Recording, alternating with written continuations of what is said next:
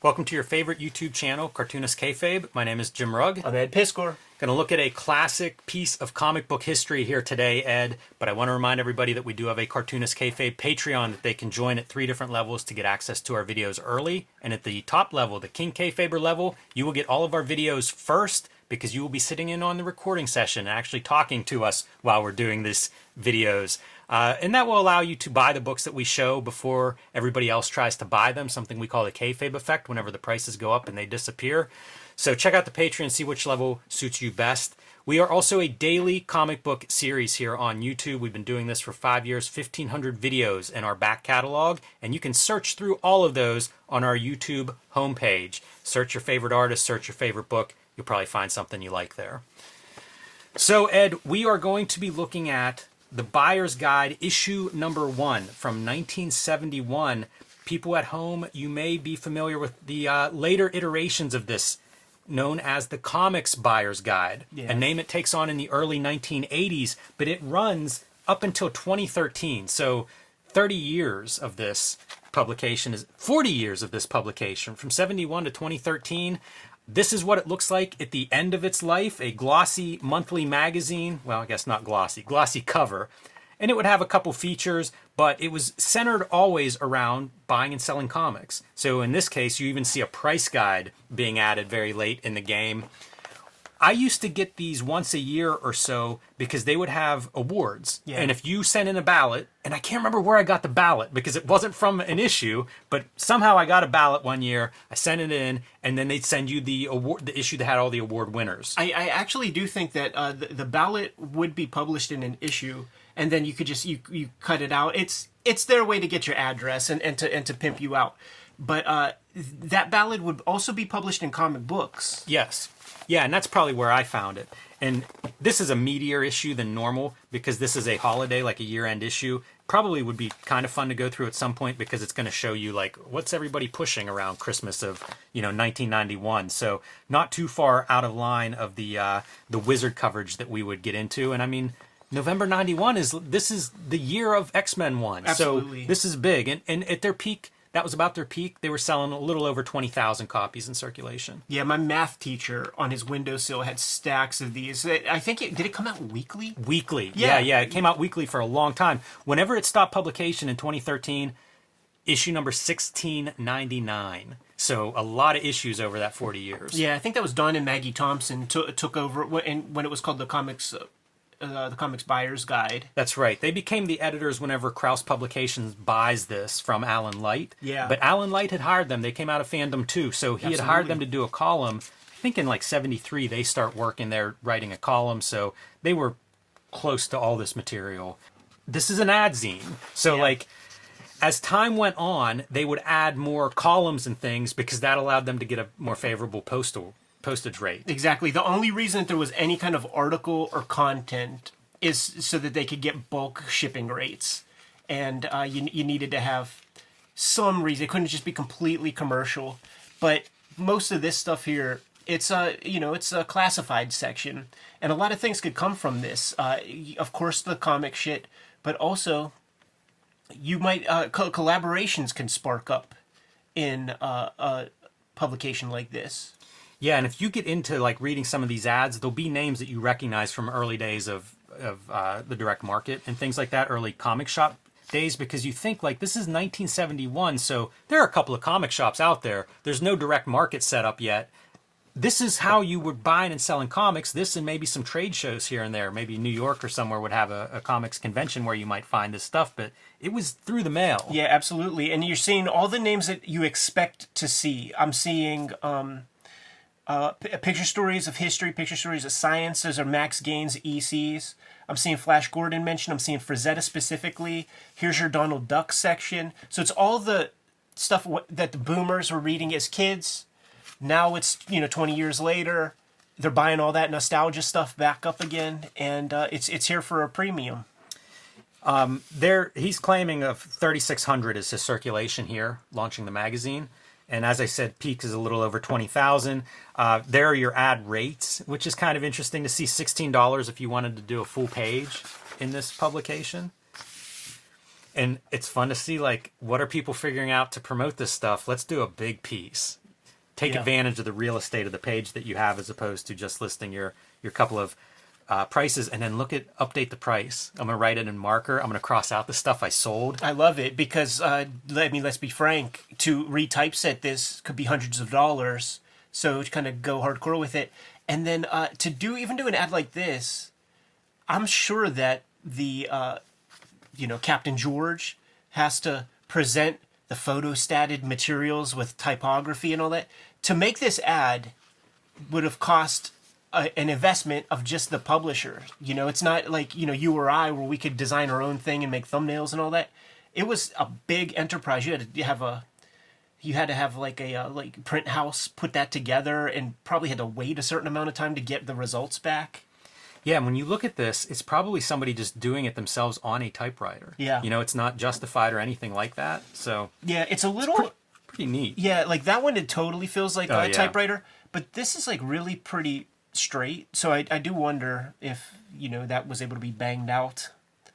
And these are classified. So this is all different people advertising. And in many cases, it's like they're selling their own fanzines and things. Look at this man, Bob Kane, original artwork. The creator of Batman and Robin draws his famous creations, one each of Batman and Robin, both eight and a half by eleven. Oh, and you and it's Alan Light pimping his shit.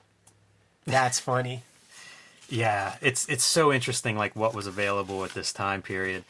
There's um I was looking into like the history of this and at some point and I think it might not even be until the 80s they go to all typeset as like sort of the we want to make this look more professional, presentable and things like that. But it comes out of that fandom like everybody was just doing their own fanzines and that's essentially what this is maybe with a little bit more of a business plan behind it. Yeah, and, and clearly Alan is uh, in in business for himself, and then he gets the primos, and then everybody else gets gets extra. It's funny how he's he's so colored to me by my relationship with Fantagraphics and Gary Groth and those guys because the first issue of of the Comics Journal after after uh, Gary buys new Nostalgia Journal or whatever, entire first issue that they put together with this new mailing list and new circulation is all in response to Alan Light. Every single page is about Alan Light. It's showing off canceled checks or, or cashed checks that people sent in to this publication and didn't get their ads. It's uh, Wow. it's the guys at Fantagraphics um, catching him at a convention at, on a panel and transcribing all the stuff that went into that.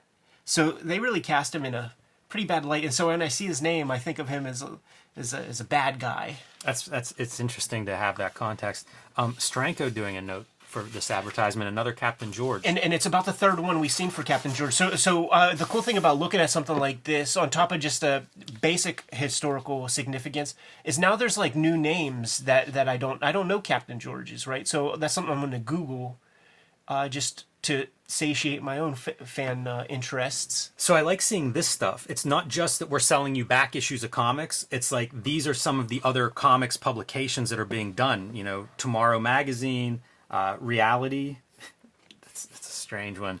Um, you know, but you can see like this is everything. If you're participating in in comics fandom, you don't have a lot of outlets. Yeah, and and and so many of these things are ad zines and just just ad zines. So you will see part of the sales point will sometimes tell you like with regular features and and and stuff like that to just like let you know that you actually get some content Right. because it does kind of get old uh, to just like see this shit and and it's all the same comics for you know different prices and you just send your money to a different place uh, so you know it it, it could get old How about these rub off transfer screens? yeah pretty fascinating You know, so even like art supplies for the uh, because a lot of these fanzines are artists trading stuff back and forth in the mail or trying to get their artwork published in one of these things.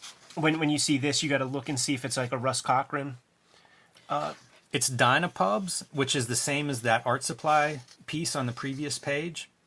But then there's stuff that like I don't even know what this is. right I like that art, but I I don't know what it is. right yeah definitely pulling from uh Steranko traditions Yeah, absolutely. Boy, the full pages are nice. They're so big. upside down letters How about that? Zipatone straight up There you go. How cool is that, man? This is this is fantastic. Dollar seventy-five a sheet, nine by thirteen and a half inches for a sheet of that.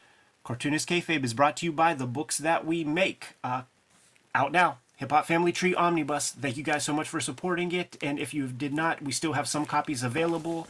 Uh, there are two rounds of Red Room that are out there. Antisocial Network and Trigger Warnings. Crypto Killers, the third in the set, is coming out in 2024 in January. And uh, X Men Grand Design Trilogy trade paperback is coming to you in November. Another thing that's coming to you in November is the Street Angel Princess of Poverty collection that uh, is the companion piece to Street Angel Deadliest Girl Alive. Jimmy's been at self publishing over the course of uh, this past year the BW Zine 1986 Zine and True Crime Funnies. And of course, Hulk Grand Design is out there on the stands, but uh, not for long. Now that we are done paying the bills, back to the video. Yeah. It's really bucks great. an our day. when you see it at this size too, patterns are an actual size. Right. So you can see like how do these dots reproduce? And then if I'm going to reduce them down in size, I might need this size as opposed to here. And that's what you get 50 lines an inch, 42 and a half lines an inch, 32 and a half lines of an inch. And you had to you had to know that stuff because Yeah. if you got the wrong size and reduced it, that's what you get the moire patterns. Mm-hmm. Or just black. Yeah. Yeah, a lot of ways that can go wrong. Man, that was your centerfold. They they bought that's $32 ad right there. I mean, just imagine like preaching to the choir stuff. Like it, it makes uh, You know, a young Dan Clowes might have got his Zipatone that way.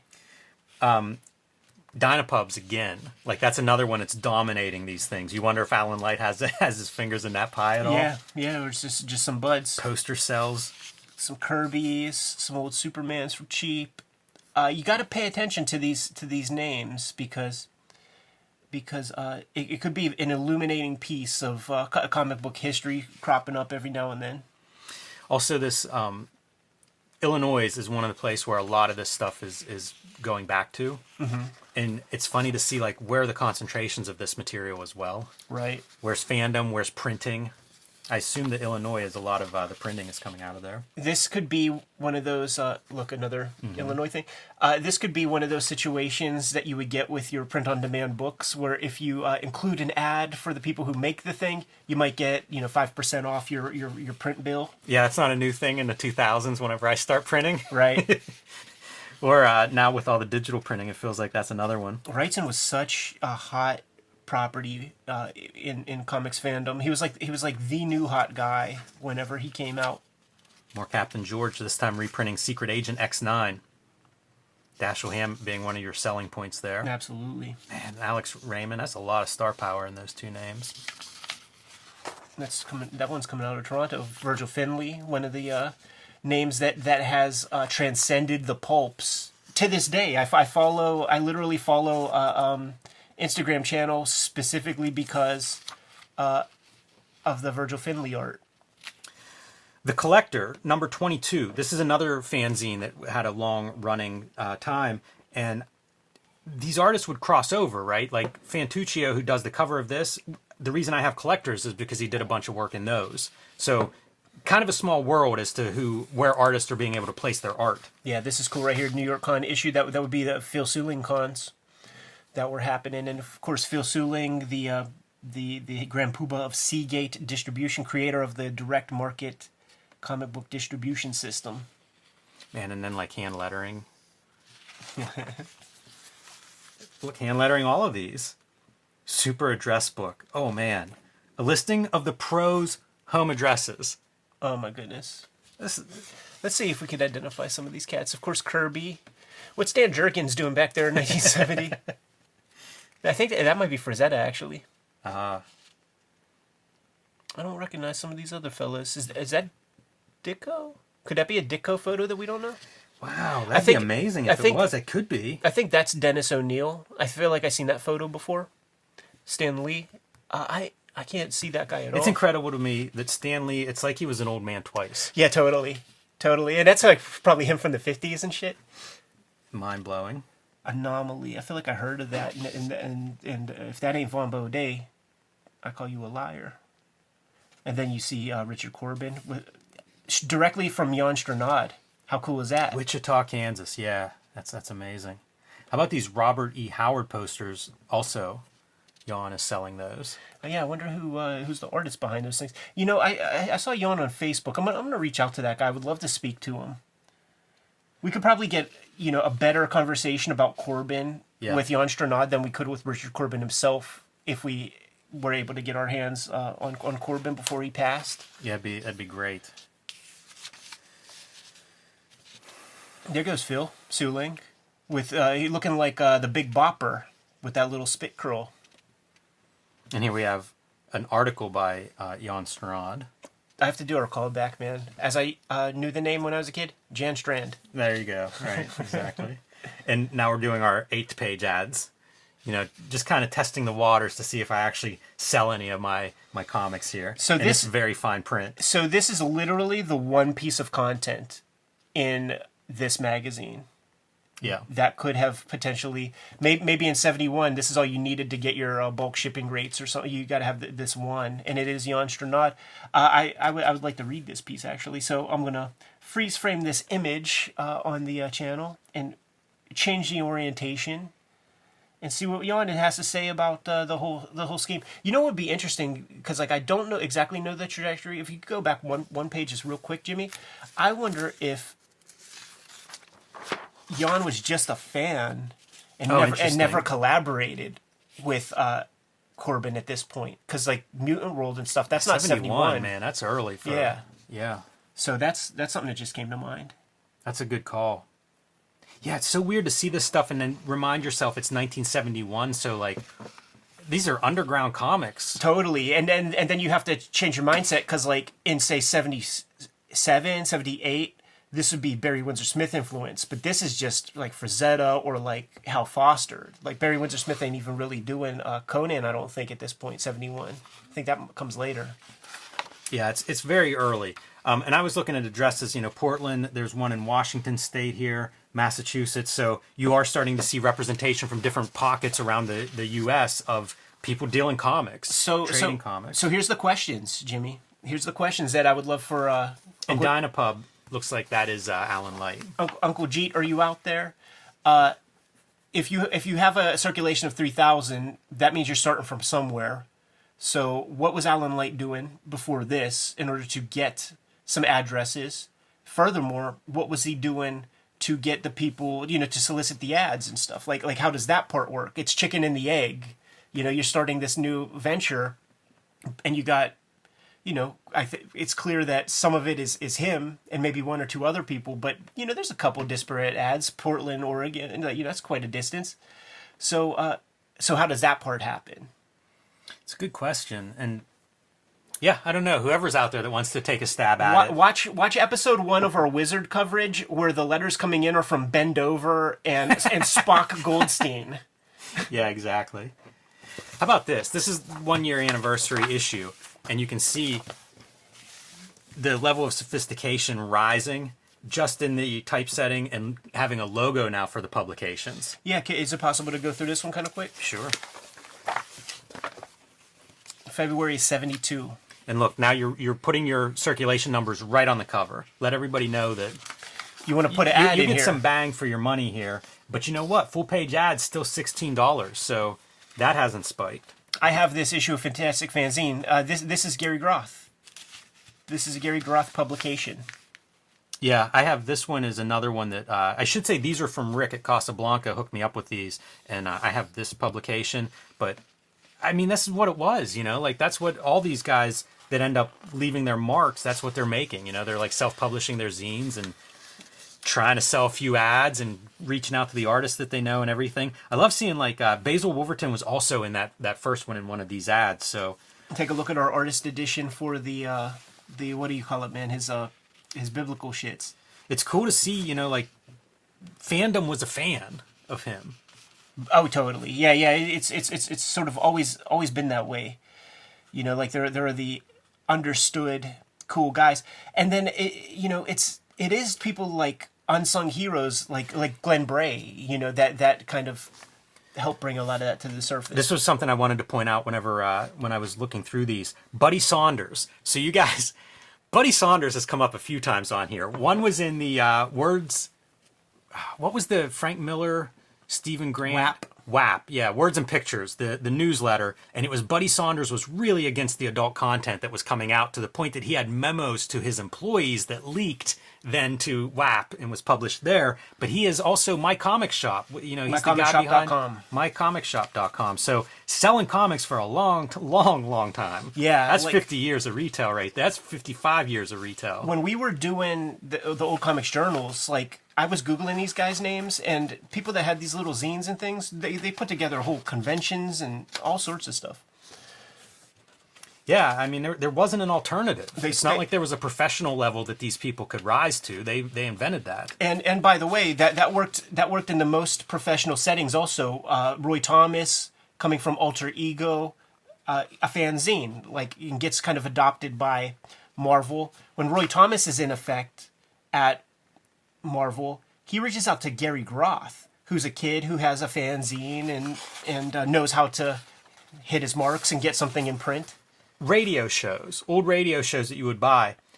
What media are you buying these on? They're selling them on like they call it half track, three inch reels. Yeah, man, it's exactly that. Uh, and and you know this I don't even this know what that is. this persists. You know what it is? It's it's like uh, the CIA fucking two two things. Like people had that. How much are you dedicated to that 1924 radio show that you've got like your tape, your reel to reel tape player set up? I think people listen? have those. I- like, I think you're like- right. Like uh, the uh, the Magnavox cas- Memorex cassette tape is a later invention.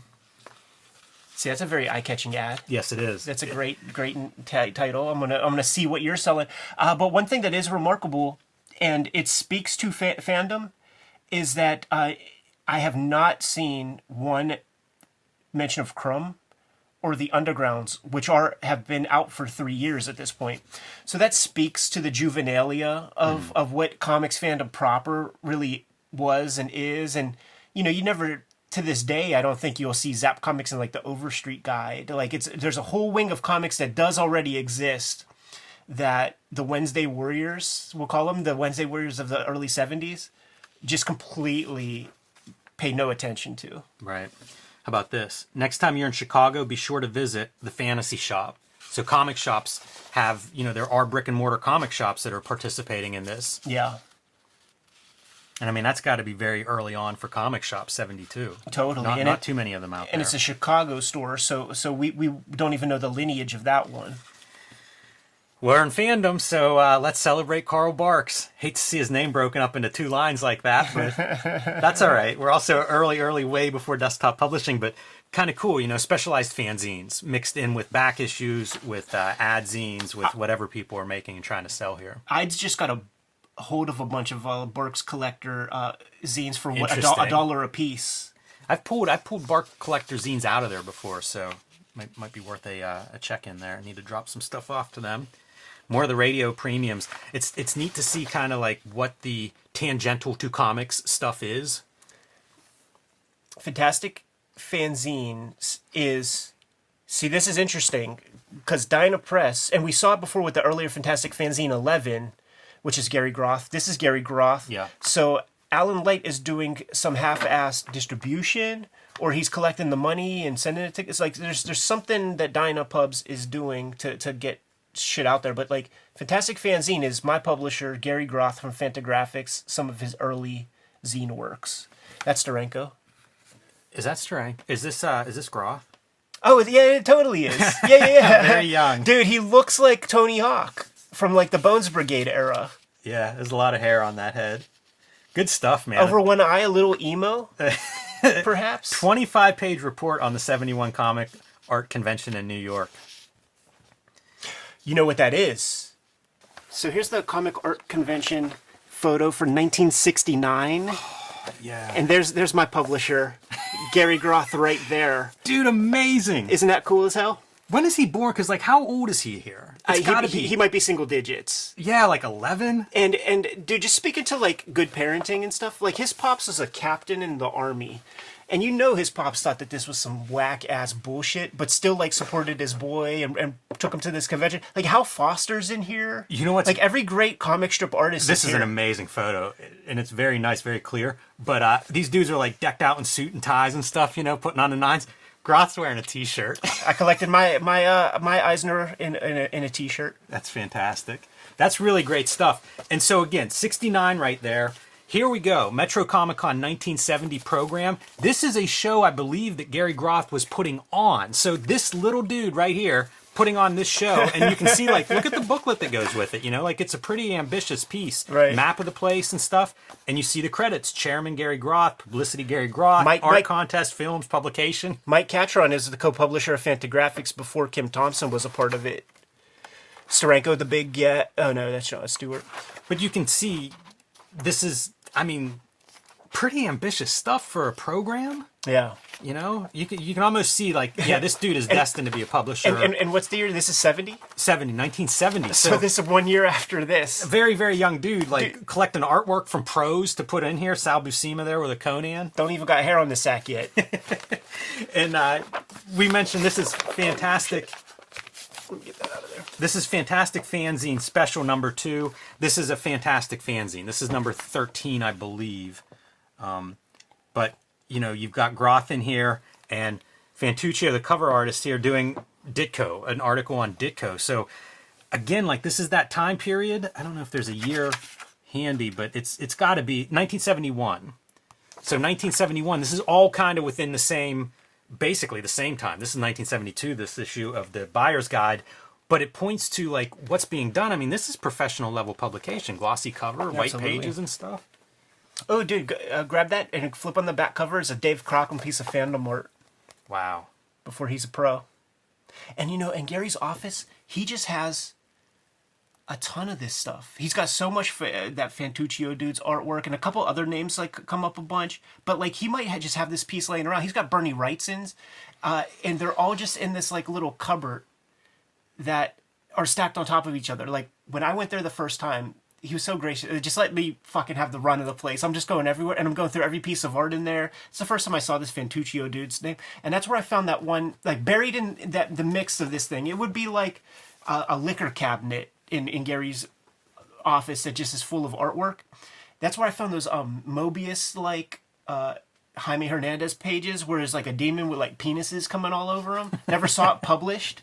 C- coming out of him, not coming on him. But uh is this a demon with dicks? And it's clearly Jaime and it's just in stacked Yeah. amongst all this other stuff. Realm coming out of Missouri, and look at the lineup here: John Buscema, Roy Thomas, Bill Kaluta, Trout. Ditko, and Buddy Saunders again. You know, like like in the middle of that. Same thing. Here's one out of Iowa, Pandora. So like everybody's just publishing these zine, magazine, fanzine kind of things. You know, This is interesting. Could this be Larry Todd, the the underground guy? seems about right. Yeah. Because like the only undergrounds we saw in all of this, man, were the ones that you would expect. You would expect Vaughn Bodé, Bodé and you would expect Robert. I mean Richard Corbin, but like Larry Todd, what the fuck did he do? It's not. It's not Cherry Pop Tart. That's Larry Welz. But he was a part of that crew. Yeah, I see that name come up, but yeah, doesn't doesn't I can't I can't pull it off on the spot here. Original artwork. Oh my goodness! Name some prices. And and is the address Gil Kane, uh, such and such? I can't even make this stuff out. It looks like Buck Rogers and uh, something by Gray Morrow, ten bucks. Five by seven. Oh, it's a sketch. That one's just a sketch. So, yeah, it, a few of these will have uh, artwork listed if you get into some of the minutia of the fine print. Comic Fandom Monthly. You know, you can see it like they're trying so hard to get to the point of legitimacy of, of professional level and and they do eventually but that's what you're seeing here like the people that are really pushing in that direction and finding each other to kind of make a team and go at it fancon 72 Yeah, Kelly Freas, pa- painter for the uh, Mad Magazine covers. Wally Wood. I don't know this name. yeah murray Len- leinster not familiar with that that's in norfolk virginia so you're seeing conventions popping up and, Might- and trying to bring artists and stuff Might into be a local hero. Look at this void. Look at that. I feel like that guy might not be one we know. Again, personal ads, handwritten personal ads. A lot of these are handwritten. You know, one year in, it's it's becoming almost more amateurish. Promoting- Lexington. promoting Tim Vigil comics. Yes, that's what I see.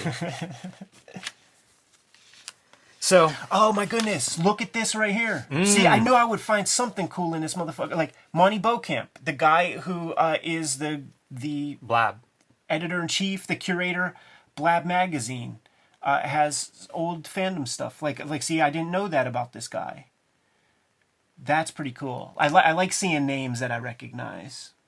Yeah, and he's also looking for stuff. Like that's kind of neat too. Like these people that are selling aren't just selling. Like It's fandom, baby. yeah, definitely. What's he hustling, man? He's hustling. Man, he would be embarrassed about the comics that he's pimping out. Sub Submariner, that's pretty good. Yeah, it's just old comics. But he is there, and this is the same headquarters of like Dynapubs. So ah. you know, you you you kind of almost get these guys. I don't know, birds of a feather, right, flocking together and stuff.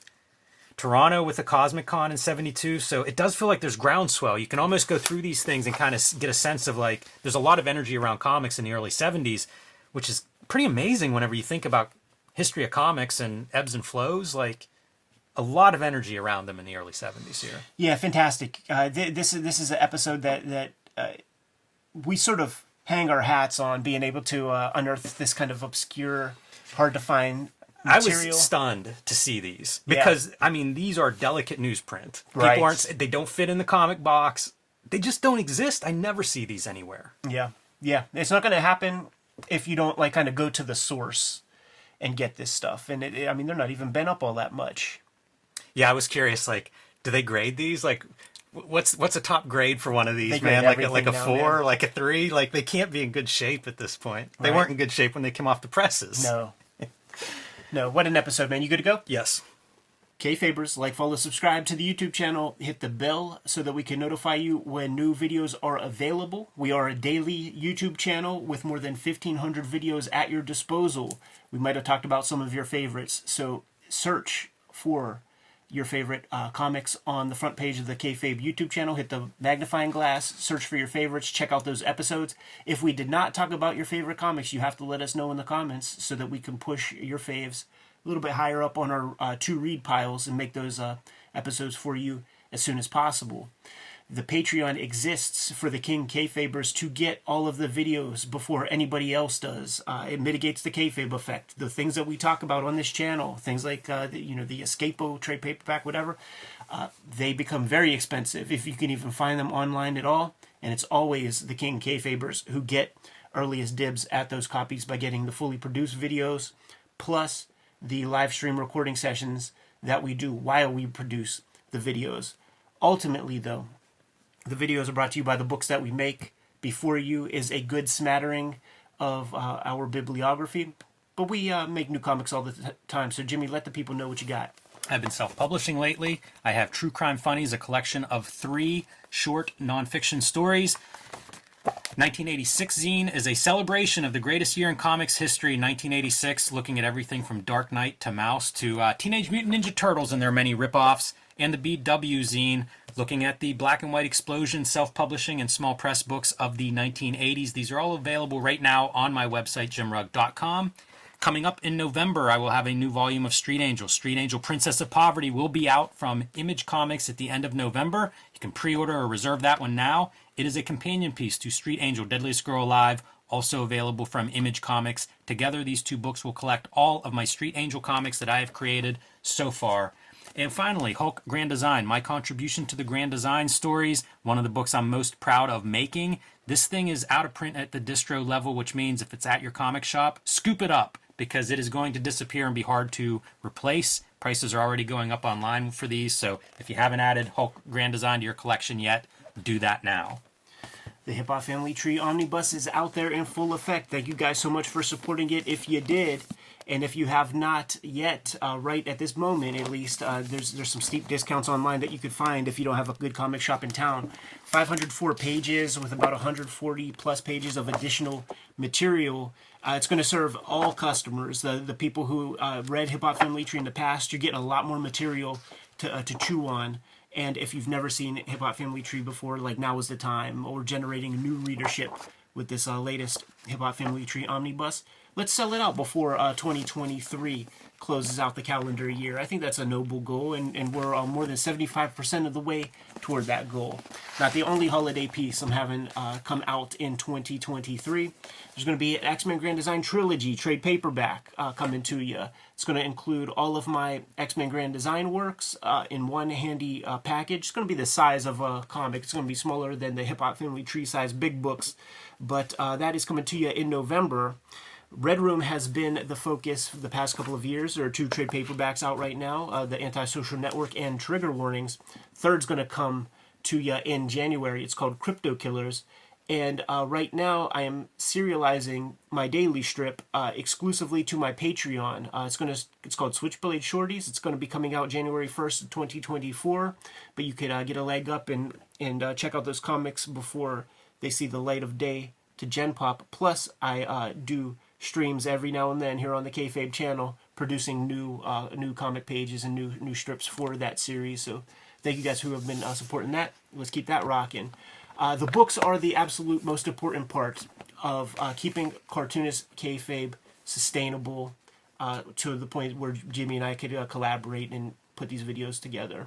Uh, there are, however, some other ways to support uh, the channel. Jimmy, let the people know. Subscribe to the Cartoonist Kayfabe newsletter at the links below this video. You can also find Cartoonist Kayfabe t-shirts, merchandise, hats, stickers, and more at our spread shop. That link is also under this video. All good ways to support the channel.